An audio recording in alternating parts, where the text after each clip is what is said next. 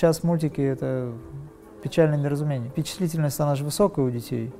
Они это запечатлевают, и потом у них начинают страхи из подсознания лететь. Если родители создают поле благости, защитное поле для ребенка, то ему, в общем-то, бояться не придется. Бывает так, что люди умирают от страха, а не от того, что они должны были умереть. Когда женщины стали часто носить брюки, их женская ипостась, она стала меняться, даже гормональный фон меняется. Есть э, гадалки, а есть люди, которые предсказывают. И тут появляется крия-йог, который сразу дает в лоб и обратно запечатывает.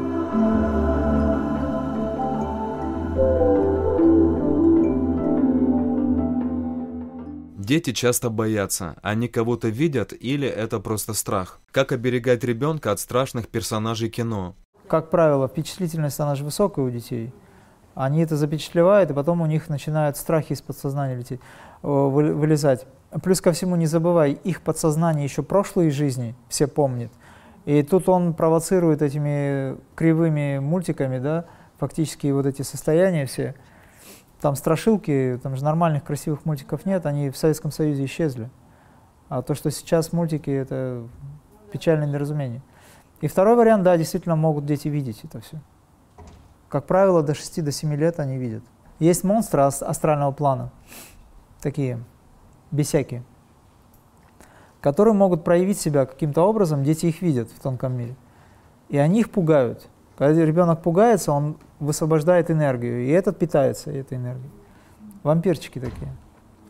Вот мультик был построен на этой идее. Все.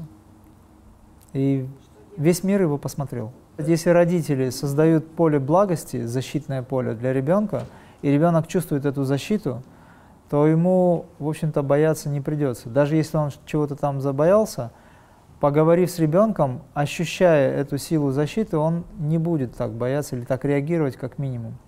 Ну и, конечно же, нужно понять, дать понять ребенку, что это все мультик, что это не настоящий. Но, как правило, я извиняюсь, вот эти создатели все, как правило, они образы берут из низшего астрала. То есть в низшем астральном плане действительно похожие существа есть, которые сейчас э, заинтересованы в том, чтобы любым способом на физический план пройти. И зачастую люди сами проводят их через себя.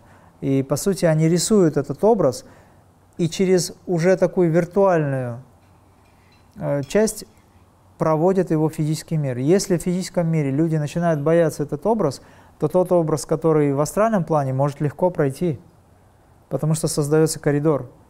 Что здесь о нем думают, там он существует, и возникает возможность проникновения в наш мир. И тут появляется крия-йог, который сразу дает в лоб и обратно запечатывая. Астролог сказал, что у ребенка будет задержка с его детьми. Верит ли этому? Я думаю, что ну, вот сейчас, на сегодняшний день, во-первых, есть технологии уже, которые эти вопросы решают легко, да, ну, относительно легко, но тем не менее. Вот. Во-вторых, астрология очень здорово меняется. Есть возможность до 14 лет сформировать нужное тело через понимание, через э, общение, через программы, которые ты можешь как мать, в общем-то, в хорошем смысле навязать ей. И эти программы поменяют отношение к себе и вызовут, скажем так, те события, те переживания, которые связаны и с телом, и с жизнью. То есть, проще говоря, можно переписать карму. Для этого тебе нужно обращаться к Высшему, молиться и просить, а, разговаривать с ней и, конечно, по возможности ориентировать на духовные ценности. Я думаю, что поменяется все. Астрология очень часто меняется. То, что дается, это не значит, что это все фатально. Есть э, гадалки, а есть люди, которые предсказывают. Гадалки, как правило, занимаются картами, а предсказатели, используя, допустим, какие-то священные плашки, где дается возможность как-то видоизменить либо изменить что-то, да, они зачастую опираются на э, внутреннее чувство. Поэтому им гадания на картах нет необходимости в этом. Тем не менее, эти гадают, и здесь фатальность. То есть будет вот это и все. А предсказатели говорят, что да, это может быть, но у вас есть возможность сделать вот это, вот это, вот это, и все изменится. Да? Поэтому исходи из вот второго. Как правило, это важнее намного. Вот почему не надо ходить ко всем вот этим а, людям, которые, в общем-то, начинают вешать ярлыки и предсказывать то, что, в общем-то, не сбывается никогда. Представьте себе, человек, допустим, мог бы выйти из этого, а, совершив правильное действие. Тут он попадает к какой-то гадалке, которая ему говорит, у вас вот это, вот это, и он уже не совершает правильное действие, потому что у него есть вот эта программа. И задерживает себя в эволюции и возможностях. А гадалка просто ляпнула, а ей что-то захотелось там. Силы же тоже работают определенные. Поэтому не стоит этого делать. Экстрасенсы, предсказатели вот такого толка, да. Даже очень высокого уровня предсказатели, они, как правило, умалчивали. Если ко мне люди приходили и спрашивали, я никогда не говорил, что его ожидает. Я сразу переключал внимание на то, что нужно сделать человеку, да. А он говорит, а для чего мне это делать? Я говорю, так будет правильнее для вас. И все. Ну, как я это видел на тот момент. Потому что бывает так, что люди умирают от страха, а не от того, что они должны были умереть. Такое случается. Какую одежду рекомендуется носить мужчине, какую женщине? Вы исходите, я понял, вопрос хороший, вы исходите из того, что носили древние. Не потому, что у них не было портных, тогда портные были намного круче. Что они носили? Вы не задавались вопросом, почему в Средневековье мужчины носили кафтаны, похожие на юбки? На юбки, ну, удлиненные. Для баланса, гармонии сознания, то есть в Индии, например, монахи носят одежду с точки зрения э, мужчины, это женская одежда, но это его балансирует. Длинные волосы, борода, женщина можно без бороды, но длинные волосы. А когда женщины стали часто носить брюки, их женская ипостась, она стала меняться, даже гормональный фон меняется. Потому что с точки зрения физиологии женщины, когда юбка покрывает полностью ее формы, и когда внизу все свободно, образно говоря, да, возникает энергетический, вот такой вот дуга возникает, которая питает женские половые органы. И тогда дети становятся, ну, рождаются более-менее. Я не говорю, что сейчас нельзя совсем брюки носить, но, наверное, можно, раз уже мы все носим эти брюки, но имеется в виду женщины.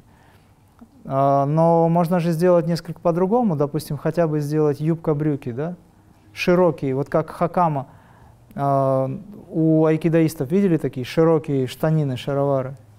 Тоже же не просто так все. И, кстати, для чего э, длинные рукава были спустя рукава? Почему длинные штаны были, юбки? Для того, чтобы закрыть меры человеческие. Потому что тогда было знание, когда мы видим локоть открытый, ну вот как у тебя, это сейчас не в обиду будет сказано, то я очень быстро твою энергетику вычислю и смогу нанести поражающий удар такой, что ты не сможешь отразить его. Поэтому вся эта западная концепция оголения, она ни к чему хорошему не приводит. Одежда должна быть такая, чтобы закрывать твои энергоструктуры. Люди, которые практикуют, постоянно находятся в практике, им так удобней, потому что если они будут ходить в длинной рубахе, допустим, да, типа пинджаб, ну, то есть, как длинная рубаха, да, и им будет сложно заниматься асанами. Поэтому они перекручивают то, что надо скрывать, и оставляют ноги открытыми. Так удобнее практиковать, в общем-то. И определенный есть в этом смысл, сексуальную энергию они перекрывают, перетягивая, поднимают наверх. То есть в этом смысле это касается непосредственно практики. Но эти люди, которые э, носят то, о чем ты говоришь, они, когда выходят в мир, как правило, они одевают рубаху длинную, где под этим есть преисподнее вот это вот, исподнее, скажем, да. Ребенку даже на природе нужно быть в одежде. Ну, а... я считаю, это, во-первых, не очень этично, да, с точки зрения, даже если это ребенок, это не совсем правильно. Ну, то есть, как бы, понятно, родители это родители, но есть другие люди. Они смотрят на ребенка, и ребенок оказывается совершенно открытым для посторонних взглядов. Это неправильно. Это удар по энергетике. А если мы говорим о детях, которые спят в, э, в люльке, ну, допустим, в кроватке, да, и родители их оставляют так, как есть, особенно девочек, то вы должны понимать, что физиология женщины, она отличается от мужской в этом смысле. и должны быть нижнее белье снизу должно быть одето на ребенке. Когда вы одеваете, нужно это делать именно как магический обряд, как защитный обряд. Вопрос серьезный. А когда ты практикуешь, ты раскрываешь подсознание свое. И если ты сидишь голый, к примеру, да, то ты должен быть защищен. Ты видел, а, когда, сейчас скажу, наги в Индии голые бегают? Никогда не видел? В Индии есть э, целое племя нагов. Это люди, которые отказались от жизни, но они не, не носят одежду, ничего. Они бегают голые. И считается, что это вообще святые люди. Ну, действительно, среди них есть очень продвинутые. Но они, как ни странно, находятся в одежде. Потому что все эти наги полностью обмазаны випхути, защитным пеплом, который Шива дал, осветил. Вот. И для них эта жизнь уже это пыль. Но они в одежде, они закрыты. То есть к такому вообще подойти никто не может из тонких существ. А когда ребенок живет, живет в обычной семье, и мама э, ничего не знает о духовности, ничего не знает о тонких мирах, тем более, да, и непонятно, как там все это происходит. Еще есть дурацкая привычка у некоторых всем голыми ходить в семье, якобы детей приучать. Это вообще аморальное поведение, я считаю. А сейчас это модным становится. А в ванной с детьми? Ну, ванная другое дело. Там омовение, там опять же любое омовение должно было быть с молитвой. Но вода хоть, хоть как-то более-менее свою функцию выполняет при условии, что люди об этом вообще ничего не знают. Когда вы под душ становитесь, вы должны читать Гаятри мантру в идеале. Представлять, что это свет э, Ганги, бессмертной вот этой э, сущности, да, которая в виде воды не сходит на вас и очищает вас от всех э, неприятностей, ведомых, неведомых, все такое это настоящий душ. А душ просто водой побрызгал, там подумал, там срочно куда-то бежать, идти, на кого-то злишься. Все это вода бедная смывает каким-то образом.